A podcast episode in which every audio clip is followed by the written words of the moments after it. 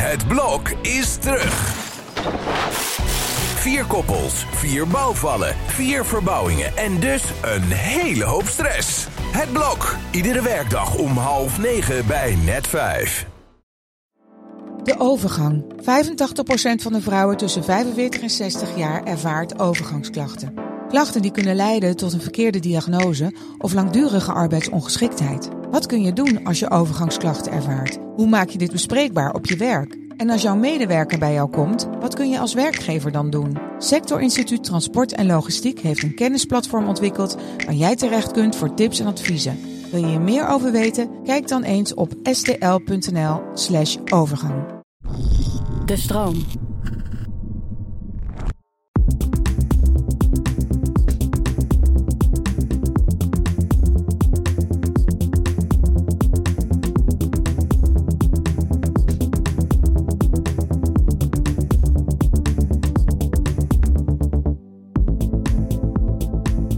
Dat je luistert naar de Podcast Psycholoog. Een podcast waarin ik, Marissa van der Sluis, samen met andere psychologen in gesprek ga over belangrijke onderwerpen.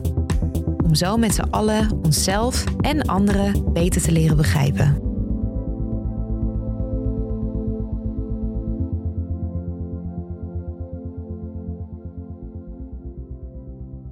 Ad Vingerhoets is emeritus hoogleraar emoties en welbevinden, verbonden aan de Tilburg University. Hij staat wereldwijd bekend als de huilprofessor vanwege zijn onderzoek naar de functie van tranen. En hij schreef meerdere boeken, waaronder zijn laatste boek De emotionele mens. Ad, van harte welkom. Ja, fijn om hier te zijn.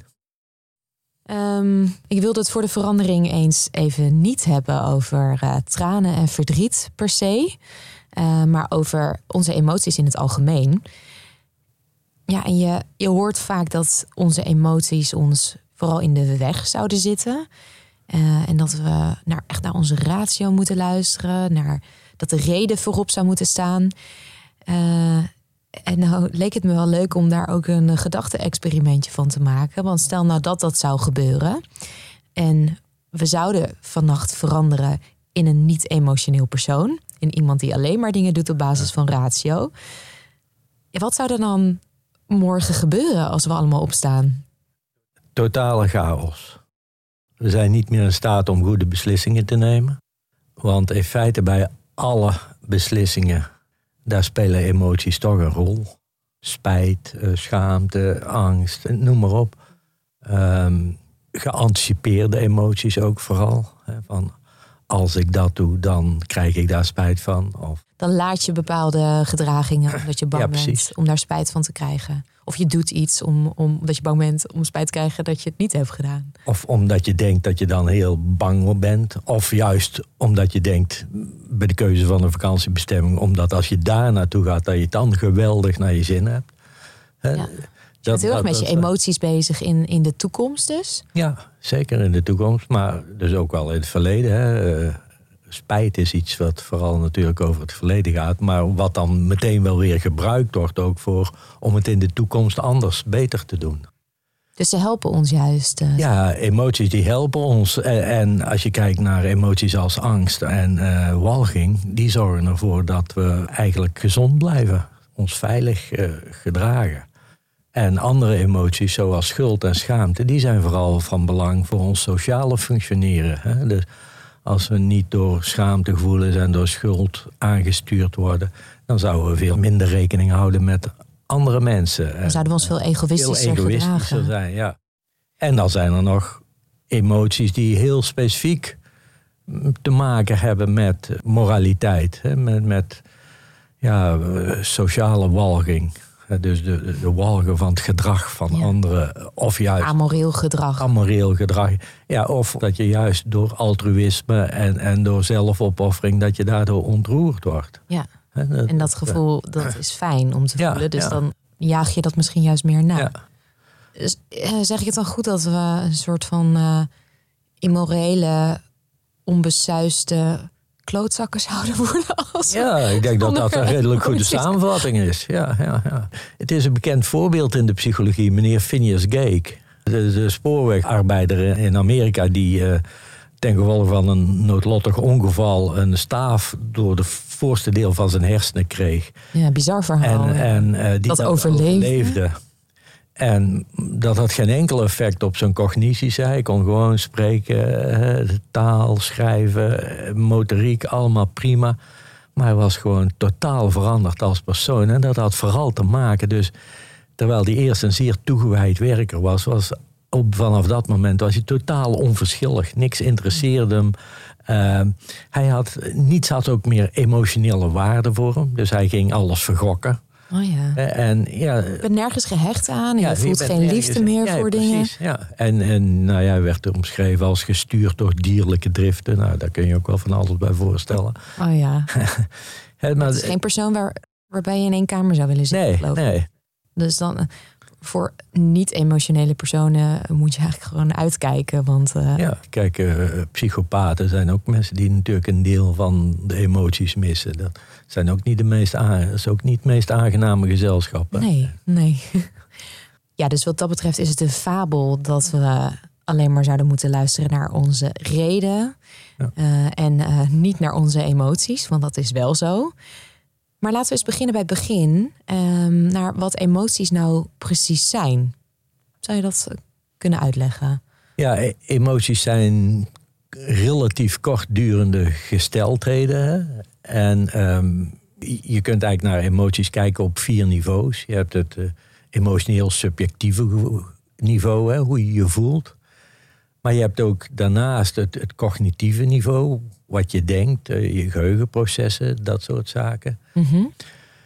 Ehm, nou ja, en dan het fysiologische niveau, hè, lichamelijke veranderingen. En ja, het makkelijkste voorbeeld is dan weer angst. Als jij je angstig voelt, dat betekent ook dat er heel wat gebeurt in je lichaam. En al die veranderingen die gebeuren in je lichaam, die zijn erop gericht om je beter en sneller te laten reageren. Mhm. Eigenlijk voor je overleven. Ja, voor je overleven, hè, de vecht- of vluchtreactie. Hè. Dus je hartslag gaat omhoog, je bloeddruk gaat omhoog. eh, er is een herverdeling van het bloed, van, van de ingewanden. Dat gaat naar de spieren, hè, zodat de, s- Ja, die het het meest nodig hebben. het most- met name je, dus je armen en je benen. Hè, dus dat je snel weg kunt zijn en dat je kracht krijgt. Dus dat, dat is uitermate belangrijk. En dan daarnaast als laatste niveau hebben we natuurlijk het gedrag. Dat, dat is wel bijna bij alle emoties waar het uiteindelijk om gaat. Het gedrag. En dat wordt gestuurd door je gevoelens in feite. Ja. En, bij angst is dat bijvoorbeeld dat je wegrent. Wegrennen. Ja. Ja. ja. Of iets überhaupt ja, dat is- vermijden. Ja. ja. Ehm, dus dat zijn eigenlijk de vier niveaus. Dus het gevoelsniveau, het cognitieve niveau, dus het denkniveau, de gedragingen en het eh, lichamelijke. Ja. Nu splitsen we dat natuurlijk heel erg uit, maar dat gaat, gebeurt natuurlijk allemaal in een split second Ja. tegelijk. Ja, precies. Daarom kan een emotie ook zo voelen als een soort ongecontroleerde ja, berg is- aan, is- aan de is heel snel, zeker in geval van eh, angst. Ja, dat moet snel zijn natuurlijk. Hè? Anders is het niet, eh, niet effectief. Nee, je kan niet eerst heel lang gaan zitten overwegen of het nodig is om bang te zijn. Ja, nee, je wordt het gewoon. En dan eh, als het een keer onterecht was, dan. Dan merk je dat later Ja, wel. hè, bij een herwaardering van de situatie. Ja.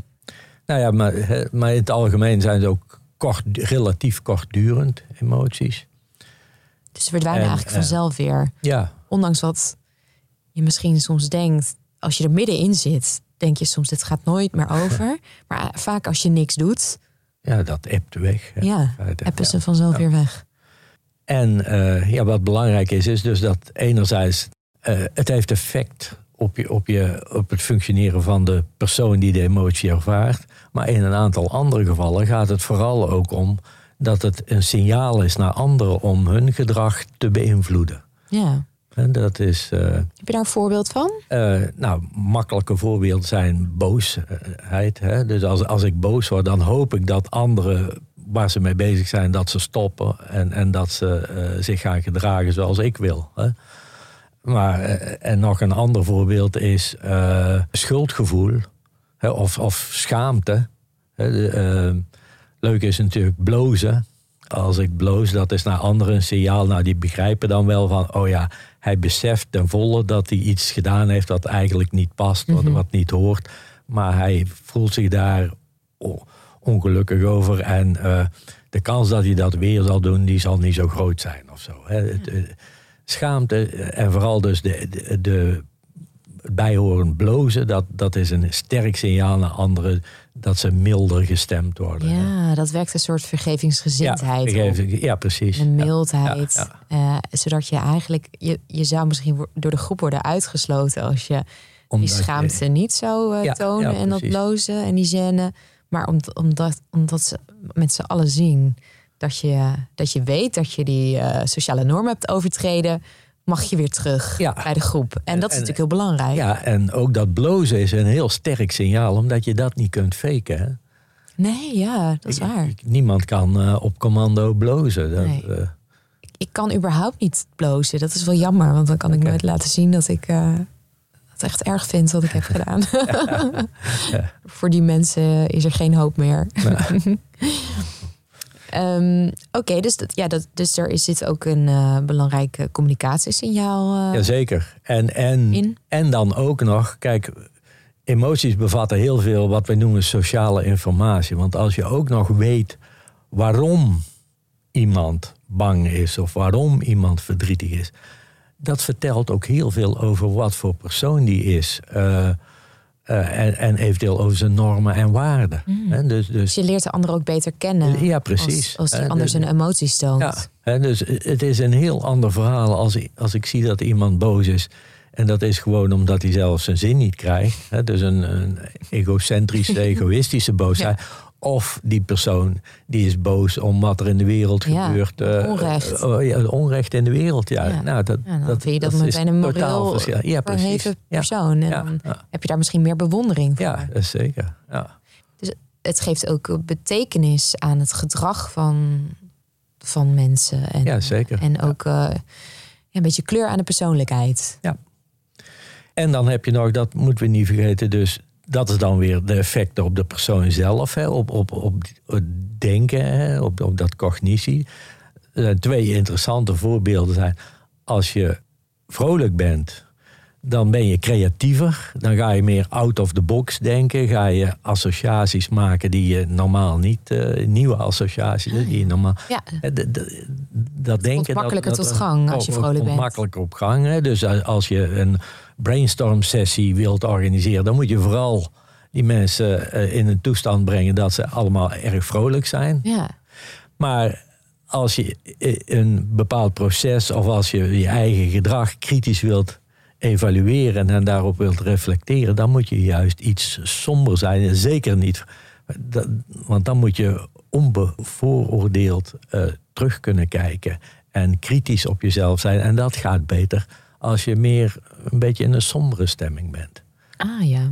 Hè, Dus, bepaalde de emoties roepen ook een, een- die brengen je in Een toestand, sta- toestand. die, die eh, Helpend is. helpend is hè. Ja. En nog weer een ander mooi voorbeeld in dat kader, dat is vertedering. De, het, het zien Oh. van een baby. ja, En dan met name dat, dat grote hoofd, de grote ogen, het hoge voorhoofd. ja, Dat, dat, ja, dat, dat roept een automatisch een vertederingsreactie op. En eh, ja, dat, dat helpt, dat faciliteert verzorging van, van zo'n kind. En eh, daar hebben ze een grappig experiment mee gedaan. Ze hebben eh, één groep dus zo van die babyfoto's laten zien en andere volwassen foto's. En daarna moesten ze dat spelletje doen, Dr. Bibber. Dus waarbij je met een pincetje zo heel secuur zo'n botje uit eh, moet.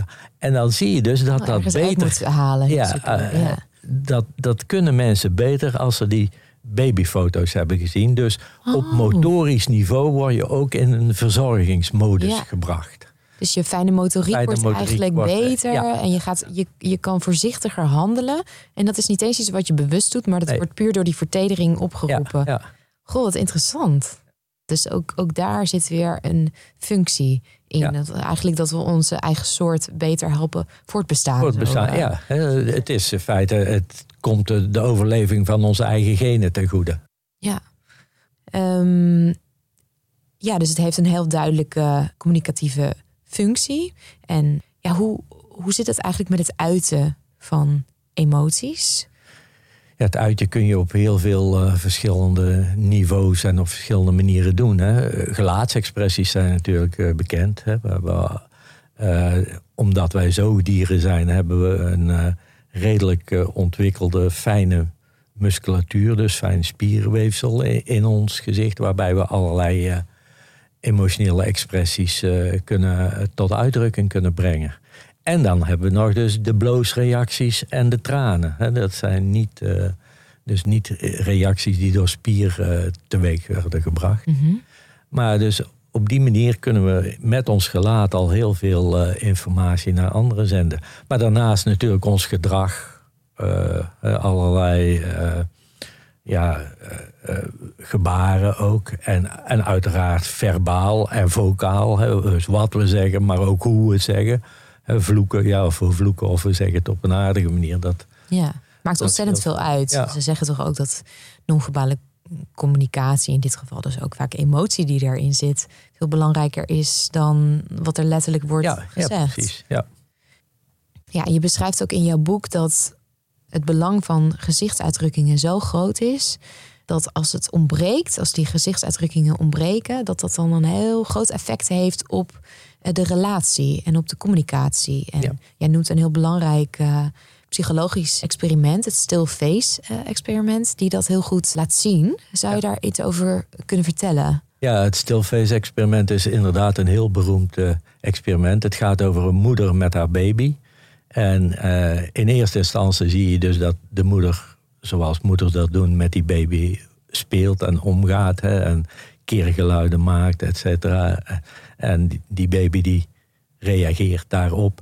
En dan krijgt de moeder de opdracht om plotseling van het ene moment op het andere haar gelaat te verstillen en dus geen spier te vertrekken. Nee. En dan zie je dus dat die, die baby daar heel ongemakkelijk van wordt. En op een gegeven moment zelfs gaat huilen. Die, die weet echt niet Nee. van wat is er aan de hand. Mijn, moeder eerst nog, Ja, eh, probeert allerlei dingen nog. Ultieme pogingen om toch nog een reactie te ontlokken. Maar Iets van wanneer die- gezichtsuitdrukking Ja, nog, precies. eh, Maar wanneer hij die dan niet krijgt, ja, dan, dan raakt hij helemaal van Paniek. streek en in paniek. Ja. En op een gegeven moment zie je ook dat het kind bijna de moed opgeeft. Ja. En ja, een soort hopeloos eh, murmeltje wordt eh, Ja. dat er nog zit. Dus ja, wat zegt dat ons? Nou ja, dat is denk ik ook wel weer een aanwijzing hoezeer eh, communicatie via het gelaat, hoezeer dat van belang is. Ja. Vooral ook bij jonge kinderen die nog in ontwikkeling zijn. Ja, ja. En je beschrijft ook dat ehm, botox ook invloed heeft. Niet alleen op gewoon de gezichtsuitdrukking, want dat weten we natuurlijk wel met z'n allen. En maar ook daadwerkelijk op eh, hoe eh, empathisch, eh, ja, hoe emotioneel je wordt ervaren als persoon. Ja, we zijn minder empathisch ten aanzien van mensen met botox, omdat in- feite de basis van empathie is ja, toch dat we in feite in onze hersenen bijna kopiëren wa- wat voor gedrag zij vertonen. Inclusief dus de gedragingen van de spieren in het gelaat. Nou ja, goed. En als Doen we dat intuïtief, hè? Precies. Ja. ja. En als, we dat, als zij die gelaatsexpressies niet hebben, ja, dan, dan kunnen wij dat ook niet kopiëren, Nee. uiteraard. En dan zullen we ook minder empathisch zijn ten opzichte van die persoon. Ja, precies. Ja, je krijgt ook niks terug. Dus Nee. je voelt ook, ook Ja. minder. Want je, je hebt die expressie van die ander nodig om datzelfde te kunnen voelen. Het komt dan door die spiegelneuronen, zoals ze dat noemen. Bepaalde neuronen die, gaan, die op dezelfde manier gaan vuren als, eh, Als- ja, Ja, als wat er Jouw in de hoofd ander als- gebeuren. Ja, precies. die, die het feitelijke gedrag vertoont of de feitelijke emotie voelt. En met daarmee gepaard gaande gedrag en zo. Ja, Ja, dus je loopt als het ware tegen een emotionele muur op. ja echt een barrière. Ja, dus dat is nog wel iets om over na te denken. Als je Jazeker. botox overweegt. Ja. Ehm, ja, we hebben het er al een beetje over gehad. Wat de functies zijn van emoties. In ieder geval Ja. die communicatiefunctie. Dat is een hele belangrijke. Maar, Wat nog eh, meer? Nou, ik denk allerbelangrijkste is misschien wel dat emoties vooral eh, ons gedrag prioriteren. Dus, dus ze eh, helpen ons te beslissen, of nou ja, dat zijn snelle processen natuurlijk, maar om het optimale gedrag te vertonen in een bepaalde situatie. Mhm. Wat gepast is ook in ja. de situatie. En ja, ik, ik denk dat we dat het, eigenlijk het best kunnen illustreren aan de hand van eh, gevoelens die we misschien geen emoties noemen, maar waarbij dat wel heel duidelijk is dat er een link is tussen gevoelens en gedrag. En dat zijn simpelweg gevoelstoestanden als honger. Nou, als we honger gaan, dan gaan we eten. Ja. Eten krijgt dan de hoogste Signaal. prioriteit. Ja, Als we drink, dorst hebben, dan gaan we drinken. Dat krijgt de hoogste prioriteit. Als we pijn ervaren, eh, dan krijgt eh, wegtrekken. Hè, als we pijn, omdat we een, een, iets warms, eh, een kachel of zo vasthouden. ja. Om, hè, dan ook vermijding. Hè, dus om te zorgen dat we ja, geen sterke brandwonden oplopen of zo. Dus het geeft ons richting en het geeft ook het belang aan van bepaald gedrag. Dat Ja, we zouden ja, moeten vertonen, bijvoorbeeld, of niet meer zouden moeten vertonen. Nee, en, en zo kun je, de, hetzelfde geldt dus voor angst. Ook dan vermijding, wegwezen hier. Ja, Eh, schuldgevoelens, alles wat je kunt doen om het goed te maken. Ehm, het voorbeeld van toen net, schaamte, eh, blozen eventueel, hè, zodat je inderdaad bij die anderen dat je ze vergevingsgezind maakt en dat je weer vooruit kunt met dat je weer erbij mag horen en dat Ja. je weer mee mag doen. En, en, en zo bij elke emotie geldt dat in feite. Hè. Ze sturen direct ons gedrag. Ze duwen ons een Ja. beetje een kant op van dat gedrag moet je vertonen. en dan En, dat, en ja. dat is, eh, meestal is dat gewoon het, het- ja, een hele goede optie. Helemaal niet handig dus eh, om dat te negeren. Nee, nee. En, en ook he- helemaal tegengesteld aan het idee dat emoties eh, er vooral zijn om ons eh, ellende te verzorgen. Nee, ze zijn eigenlijk bedoeld om veel ellende te voorkomen. Maar Ja, ja. God, hoe kan het toch, hè? Dat, dat, eh, dat we daarin zo scheef zijn gegroeid in dat idee. Nou ja, het heeft natuurlijk te maken met hoe je met die emotie omgaat, of je die kunt sturen, of je er controle over Ja. hebt. En ja, zoals onze oude moeders altijd al zeiden, te is nooit goed. En dat geldt ook voor emoties Ja. natuurlijk. Hè. Nou, daar gaan we het zo nog over hebben. Van eh, hoe je er dan het beste mee om zou kunnen gaan. Ehm, maar ik wilde eigenlijk nog iets anders weten. Want eh, met in ons achterhoofd gehouden dat alle emoties wel behulpzaam zouden kunnen zijn in ons dagelijks leven. Zijn er misschien ook wel emoties die we wat meer zouden moeten waarderen dan dat we eigenlijk nu doen? Ehm, en wat zijn volgens jou nou ondergewaardeerde emoties? En waarom? Eh, ik denk ondergewaardeerde emoties, dan denk ik met name aan, eh, aan walging en nostalgie. Ik denk dat dat bij uitstek twee ondergewaardeerde emoties zijn. Mhm.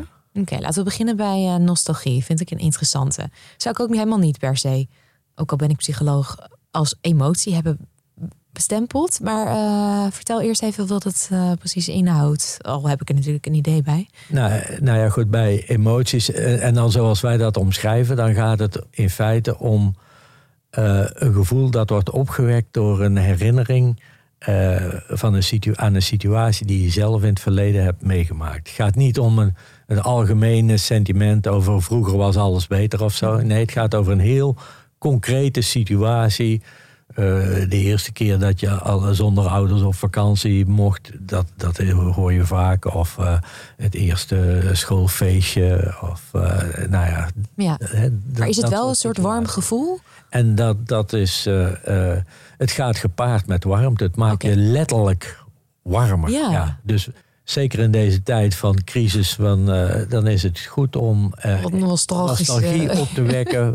En wij hebben een, een experiment gedaan, waarbij we dus in een koude kamer van 16 graden ja. hadden we eh, één groep waarbij we zo'n nostalgische herinnering opwekten. Aan de andere groep, die, die vroegen gewoon een concreet iets van bijvoorbeeld eh, een detail van welke kleur was de voordeur of zo. zoiets, hè. Dus, Ja. dus ook wel. ja, een soort nondescripte vraag. ja. Ja. En vervolgens lieten we die mensen de temperatuur van de kamer schatten.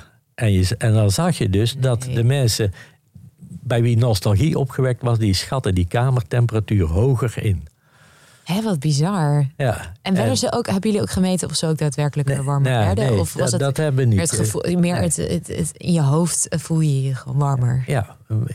Eh, Maar wat we ook nog wel gedaan hebben, is dat we dus eh, de cold pressure, de bekende test, hè, waarbij we aan proefpersonen vragen om een hand of onderarm in een bak met ijskoud water te houden. En ook daar vonden we dus, als we uh, nostalgie opwekten, dat mensen het langer volhielden. Ah, een soort van um, ja, dus, emotionele warmte. Hou, Die beschermt, buffert als het ware tegen die extreme kou. Ja, en, maar goed, dat, dat is dus warmte. Maar daarnaast zie je ook dat het een geweldige buffer is uh, voor uh, gevoelens van eenzaamheid en zo. En, en je, wat, wat somberte, en, maar vooral in de richting van eenzaamheid. Dan zit ik meteen te denken aan een soort praktische implicatie of toepassing. Ja. Hoe zou je dat dan uh, kunnen nou, in je leven als je ja, eenzaam bent? Of, nou ja, wij, wij hebben bijvoorbeeld ook uh, een onderzoek gedaan in verzorgingstehuizen. Waarbij we dus uh, nostalgie opwekten.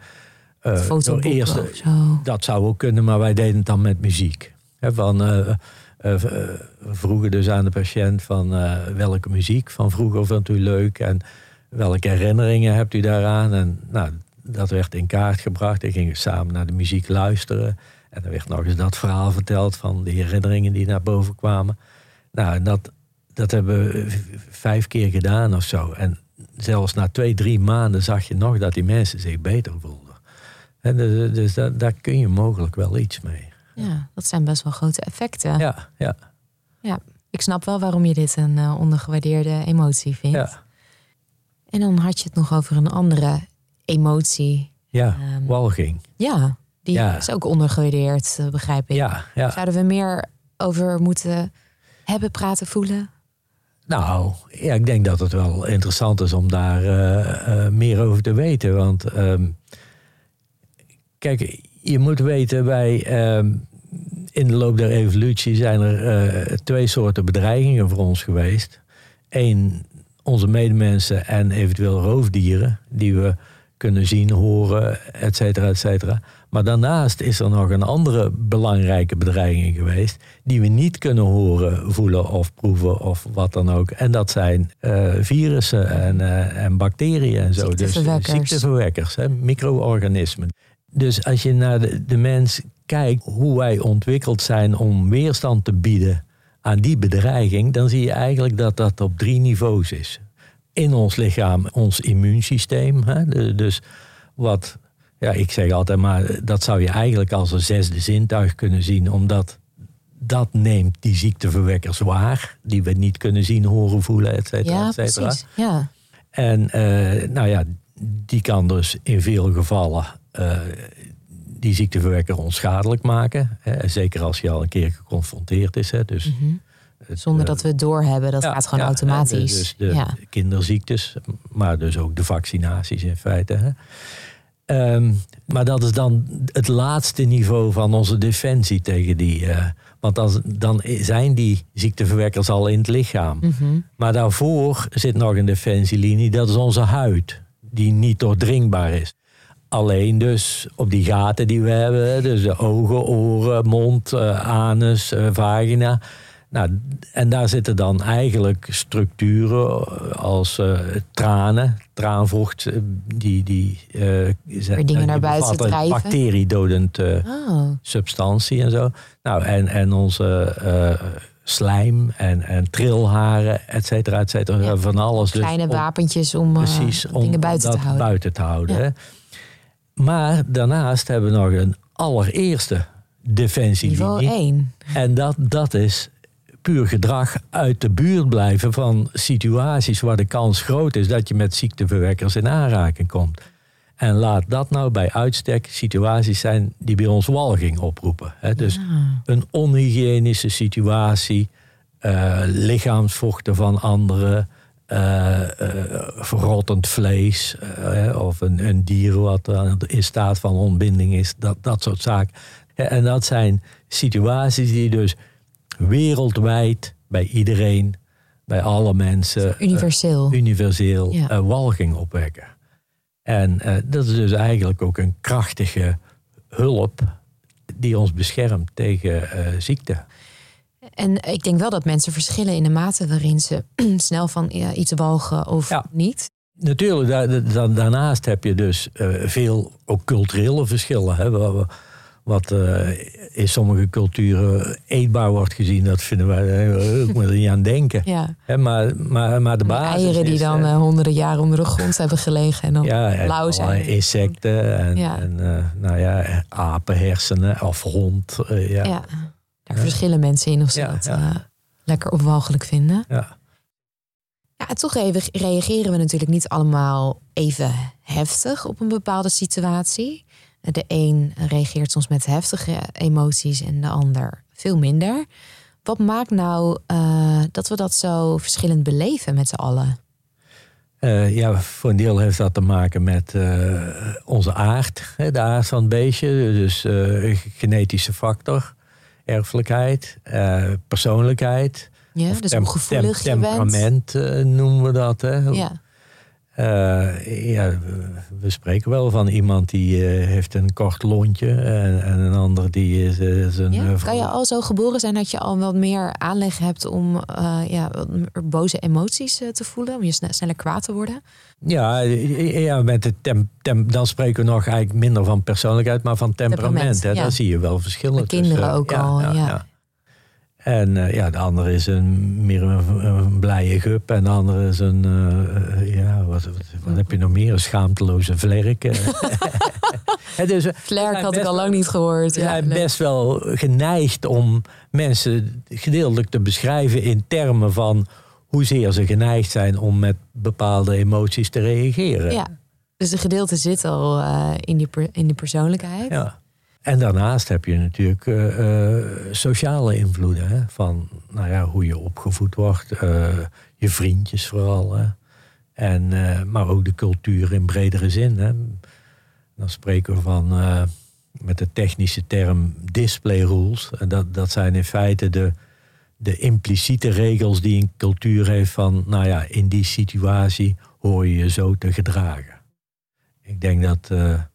wat dat betreft mooie voorbeelden zijn begrafenissituaties. Hè? Ja. Dus als je vergelijkt een, een Nederlandse begrafenis, die is heel ingetogen. Iedereen is zwijgzaam, stil en hoofd gebogen, et cetera. Nou ja, als je dat vergelijkt met een begrafenis in Palestina, daar lijkt het bijna of die mensen boos zijn of zo. Er Ja. met geweren geschoten. En, Ja, en heel veel expre- eh, eh, expressie. Ja, eh, ja. ja. En, en dan aan de andere kant in Suriname, daar zijn de mensen aan dansen. Maar dat is, hoe schrijf, wat schrijft de cultuur voor? Hoe moet je je gedragen? Ja, wat is Bepaald- gepast in een bepaalde een- situatie? ja, ja, dus dat is cultureel bepaald. ja. En man- man-vrouw verschillen. Eh, sorry dat ik je onderbreek, maar ik, eh, ik dacht, deze moet ik vragen. Want er zijn heel veel mensen benieuwd naar. Zijn die man-vrouw verschillen in het voelen van emoties en in het uiten van emoties nou zo groot? Of is het meer iets Ja, kunnen maatschappelijk heel groot bepaald? zijn. Die kunnen heel groot zijn. Bij- nou ja, als je het over huilen hebt. Hè, dus een volwassen vrouw die huilt echt veel vaker dan een volwassen man. En dat, ja, dat, dat kan te maken hebben. Ook wat mensen vaak over het hoofd zien, is de mate van blootstelling aan bepaalde situaties. Kijk, als het over huilen gaat, ik, ik ken nog steeds geen man die zegt van, oh vanavond komt er een lekkere jankfilm op tv, daar ga ik eens lekker voor zitten. Vrouwen doen dat wel. Dus wat vrouwen eh, lezen, wat- de soort films die ze kijken. eh, maar ook beroepskeuze. Er zijn nog steeds veel meer vrouwen werkzaam in de g- gezondheidszorg. Waar de kans Ja. veel groter is dat ze in aanraking komen met, eh, Verdrietige met situaties. verdrietige situaties dan mannen. Hè? De- Maar dat is dan toch ook een beetje eh, cultuur bepaald. Ja, dat, ja, dat vrouwen ja. nou eenmaal eh, vaker in dat soort situaties rollen en dan ook denken dat, dat te willen. Ja. Dan wordt het ook op een gegeven moment rolbevestigend. Maar is er, zijn er ook aanwijzingen voor dat mannen en vrouwen daar biologisch al. Als het over huilen gaat, ja, dat is wel zeker eh, het hormoon testosteron wat daar een factor in speelt. De- lijkt erop dat eh, testosteron het, de neiging om te huilen wel remt. Ah ja. En anderzijds dus dat je als je hoge testosteronwaarde hebt, dat je iets makkelijker eh, agressief eh, wordt en zo. Mhm. Ja. Ja, en, en dus de, de invloed van anderen, hè, van de ouders, maar vooral ook van, van vriendjes en vriendinnetjes. Hè. Dat speelt natuurlijk ook mee. ja, hoe die ook reageren Ja, op, eh, ja. op het uiten van emoties. En Ja. Eh, Ik denk dat dat bij vrouwen wat meer geaccepteerd is dan, uh, bij bij mannen, mannen, nog. ja. En ik denk dat er wel verandering in gaat komen, omdat het allemaal wat minder uh, duidelijke scheidslijn uh, tussen man en vrouw komt. Ja, gelukkig. Ja. Dat is ook nog, als je het hebt over het onderdrukken van emoties of het uiten van emoties. In bepaalde beroepen of een bepaalde situatie is het niet gewenst of niet wenselijk om, om echt te laten zien wat je voelt. En nou, met name moet je denken aan uh, serviceberoepen. Hè. Uh, een stewardess die moet ten alle tijden natuurlijk die ja. glimlach. Uh, hoe, hoe, irritant dat ze die passagier ook vindt. En Ja. hetzelfde geldt voor een hotelmedewerker. En, en in Disneyland, al die Mhm. mensen die daar werken, die worden erop geselecteerd om dat ze altijd een glimlach. uh, houden. Ja. Uh, en dan krijg je dus de vraag van... heeft dat eventueel nog consequenties voor je welbevinden? Als je als je, je hele dag je eigenlijke emoties moet onderdrukken... en daar eigenlijk met een façade op moet lopen. Precies, ja. En? Wat En- is het antwoord? Ja, dat schijnt toch wel mee te vallen, hoor. Maar... Ja, Ja, maar, maar dat is ook op een wel lichte manier, vind ik, Ja. met een stewardess of, uh, Oh. of, of op, in zo'n park. En dat, ja, dan kan je misschien als je thuis bent, kan je emoties alsnog en, en, toelaten. en, maar en ja, als je even pauze hebt of tussendoor... Ja. Het, zijn echt steeds momenten in feite. precies. En dat is zelden. eh, ja, mij wordt dus ook vaak gevraagd. Als mensen hun huilen onderdrukken, is dat, eh, heeft dat effect voor de gezondheid? Nou, daar geloof ik niets van. Dat, dat is veelste. Eh, dat komt zo weinig voor, dat huilen. Maar als het inderdaad van een onderdeel is van een heel groot Patroon. patroon Ja, van, van je emoties emoties onderdrukken. En misschien zelfs ook nog wel. eh, nou ja, bijvoorbeeld als je homoseksueel bent, dat je niet uit de kast komt. Eh, Echt Ja. met de rem erop leven. Hè? Ja. Dus dat je echt niet. Niet jezelf kan uitdrukken zoals je kan- ja, precies. Ja. Ja, dan, dan kan dat wel consequenties hebben voor Dat je is gezondheid, ongezond. denk ik. Ja, ja. Ja. Ja, ik denk dat ik dat ook wel veel heb ge- eh, gezien in, eh, in de, toen ik werkte als therapeut in de Ja. praktijk. Dus mensen die dus chronisch hun emoties onderdrukten, eh, dat die daar uiteindelijk toch last van krijgen. ja. Ehm, je schrijft eigenlijk dat de mate waarin je in het dagelijks leven kunt profiteren van je emoties, vooral afhangt van je eh, emotionele intelligentie. Nou, daar hebben we allemaal wat van gehoord, want dat was een enorme hype ergens. Wanneer was het? Tien jaar geleden of zo? Ja, het ineens rond- allemaal rond de jaren negentig van Oh, vorige eeuw. Ja, ja. Ehm, ja, maar het is, dus, eh, het is dus wel iets. Het is dus wel iets. Het Kun je uitleggen, ja, kun je Ja. uitleggen wat, het, eh, wat het inhoudt en waarom het zo belangrijk is? Nou, als het gaat om emotionele intelligentie, dan heb je in feite de, visie van een aantal jaren geleden. En tegenwoordig is er een, een 2 2.0 versie of zo, waarbij zoveel aspecten bijgehaald worden. De- ja, er zit ook stressbestendigheid en zo. Ja, dan geloof ik best wel dat dat eh, belangrijk is. Maar ik, ik vind eigenlijk de kern, laten we teruggaan naar Heel graag. dat, ja. Daar gaat het om, in feite om, om vier zaken. Het, het herkennen van emoties bij jezelf en bij anderen. Het begrijpen van emoties. Het eh, gebruik maken van je emoties. En het eh, beheersen van je emoties. Hm. En eh, nou goed, er, er zijn toch wel best wel de nodige onderzoeken die laten zien dat met name leidinggevenden, maar ook bijvoorbeeld bij artsen, chirurgen en zo, die daar hoog op scoren, dat, dat die toch beter functioneren, dat die eh, meer plezier hebben in hun werk. eh, eh, ook gewoon omdat het ook te maken heeft met em- empathie. Hè? Dus je, je begrijpt het, het, hoe andere mensen reageren. Je begrijpt waarom andere mensen boos kunnen worden op Ja. een maatregel die jij neemt. Eh, Wat voor effect jouw emoties Ja, hebben precies. op een ander. Ja, Ja, ja, ja. Dus Eh, het de- dus- maakt dat je heel delicaat handelt Precies. eigenlijk. Eh, ja, Als je de, al deze vier elementen goed onder de knie hebt. ja, klopt. En het beheersen van je emoties. Nou, dus niet te veel. Dat hebben we net al besproken. Het moet geen patroon zijn van dat je alle emoties alleen maar aan het onderdrukken bent. Maar op een gepaste manier je emoties uiten. Ja. Dat is heel belangrijk. Ja, zeker. Extreem belangrijk. Je, je- bijvoorbeeld ook met, eh, als het gaat over, eh, over woede. Hè? Dus ehm, er zijn twee eh, organisatiepsychologen geweest. Die hebben daar een heel simpel, maar wel heel interessant modelletje van gemaakt van als iemand boos is, nou ja, dan kan hij de boosheid onderdrukken. Hè, Of hij kan over de boosheid, die kan hij uiten alleen maar bij zijn familie of, of in café of op de sportclub. Nou, dat is voor een organisatie lastig, want dan dat kan er eh, imago-schade of reputatieschade hebben. Het is dus fijn als iemand in een organisatie boos is, dat hij wel die boosheid ook uit bij de mensen in de organisatie die er eventueel iets aan kunnen doen. Ja, Maar dat moet dan ook weer op een gepaste manier. Want als hij op een ongepaste manier, als hij begint te vloeken en eh, dingen stuk te maken en Ja. met deuren smijt en zo, dan neemt niemand hem serieus. nee. En de, de- dan, dan zeg Dan je. krijgen anderen weer afkeer van. Ja, precies. Dan, dan is, ga je, hier, doe je eerst maar eens normaal. Ik ga niet met zo'n halve garen. Daar, daar laat ik me niet door manipuleren. Ik denk trouwens dat dat, ja, wat, wat we tegenwoordig zien bij activisten, dat, dat het daaraan Ja. schort. Dat die dat niet realiseren. En ik, Dus dan bereik je uiteindelijk je doel ook weer niet. nee, precies. Ik, Nee, maar ik, denk ook als je naar de, de grote namen in de wereld, van die echt iets bereikt hebben, zo'n Nelson Mandela en Martin Luther King. Ik denk die- dat die ja. de grote kracht van die mensen was. Van die waren ook net zo woedend, denk ik, Ja, als alle anderen. Superboos. Maar die wisten.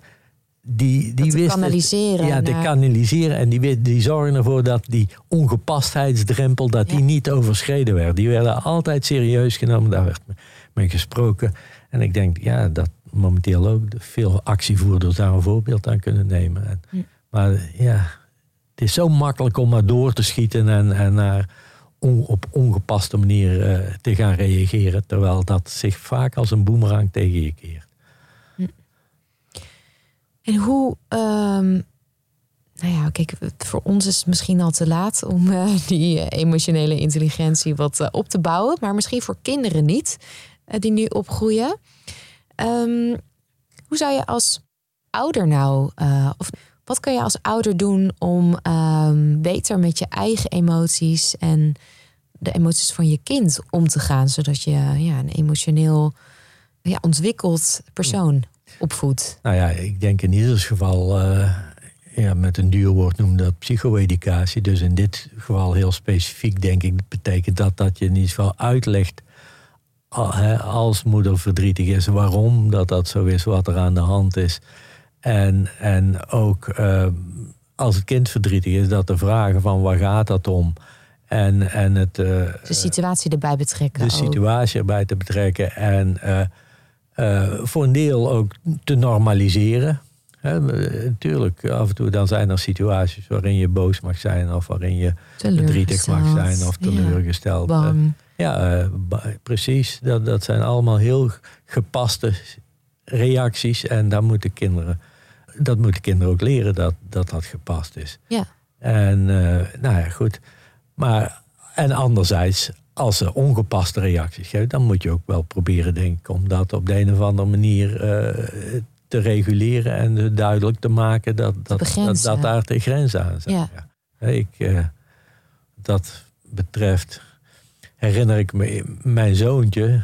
Nou ja, toen, mijn zoon, inmiddels 42. Maar, Dat eh, zoontje. toen die klein was, toen, eh, die huilde ook nogal heel licht. Eh, Ik herinner me dat eh, wij hadden zo'n zo'n kubus van, eh, van, van schuim. Hè, of hoe heet dat? Schuimplastic. Hè? Ja?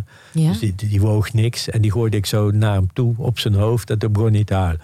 Ik zeg, ja, kom op. Dit, dit is nou echt, dit slaat nergens op. Hè. Eh, maar hij, hij- meer algemeen, hij huilde heel makkelijk. En dan heb ik gezegd, eh, ik, ik vind dat het, dit moet iets minder. Als je reden hebt om te huilen, dat is prima. Maar dit moet iets minder. Ik, ik zeg, vanaf nu gaan we een huildagboek invoeren. En ik heb gewoon een lege agenda gepakt. Ik zei, elke keer als jij huilt, schrijven we dat op. Nou, dat was al genoeg. Ja? Vanaf dat moment nam een dramatische afname van het, eh, van het huilen. Ja. Hij En- huilt nu nooit meer. Nou, nog, dat wil ik niet zeggen. Maar wel gewoon op gepaste momenten. ja, je merkte dat het op een gegeven moment niet meer gepast Nee, was. precies. Ja. en dan moet je als ouder En, eh, ingrijpen. ja. En, eh, want jij wilde ook weten van wat is nou precies de trigger hier of de situatie. Ja, En, wel, en eh, nog even terugkomend op wat je zei eh, over de emotie van de ouder.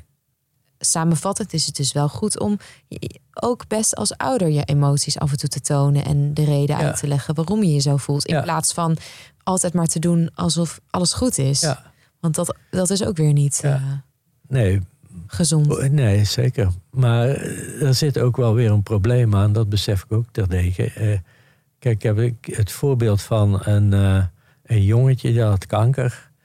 En die schreef, die had een tekening gemaakt en dan schreef je bij...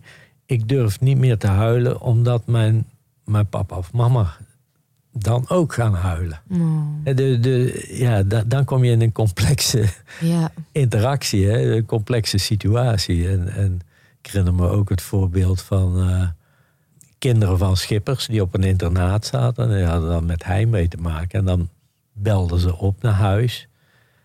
En dan, ja, ze hadden het al zo moeilijk met, die, met, met hun eh, heimwee. Heimwee.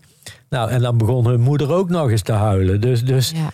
dat bracht nog eens bijna een, schuld, een schuldgevoel teweeg van... goh, ik heb het slecht en nou zorg ik ook dat mijn mama het ook al slecht heeft. ja. Dus Dus kinderen dat- hebben snel het gevoel dat ze dat eh, ja, ja, precies. eh, En die veroorzaken Ja, bij hun precies. En, en dat, daar moet je dus wel voor waken. Maar dat, dat is heel ingewikkeld. Ja. Maar, maar goed, als je het bewust bent, dat, dat is natuurlijk al een belangrijke stap. En die emoties misschien niet zo heftig uiten als dat je ze Ja. voelt als ouder, maar een, een klein beetje laten zien. eh, in plaats van helemaal onderdrukken, ja, is denk ik wel goed. Dat, dat, maar ja, Ja. iedere ouder kan dat natuurlijk. eh, Nee. Zeker niet in zo'n situaties. Dat snap ik ook Het best. is een enorm lastige taak natuurlijk. Opvoeden sowieso. En eh, zo'n emotionele opvoeding natuurlijk helemaal.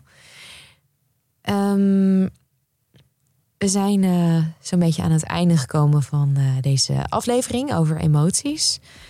En ik, ik vroeg me af of jij misschien nog een eh, soort laatste opmerkingen hebt of advies wat betreft emoties.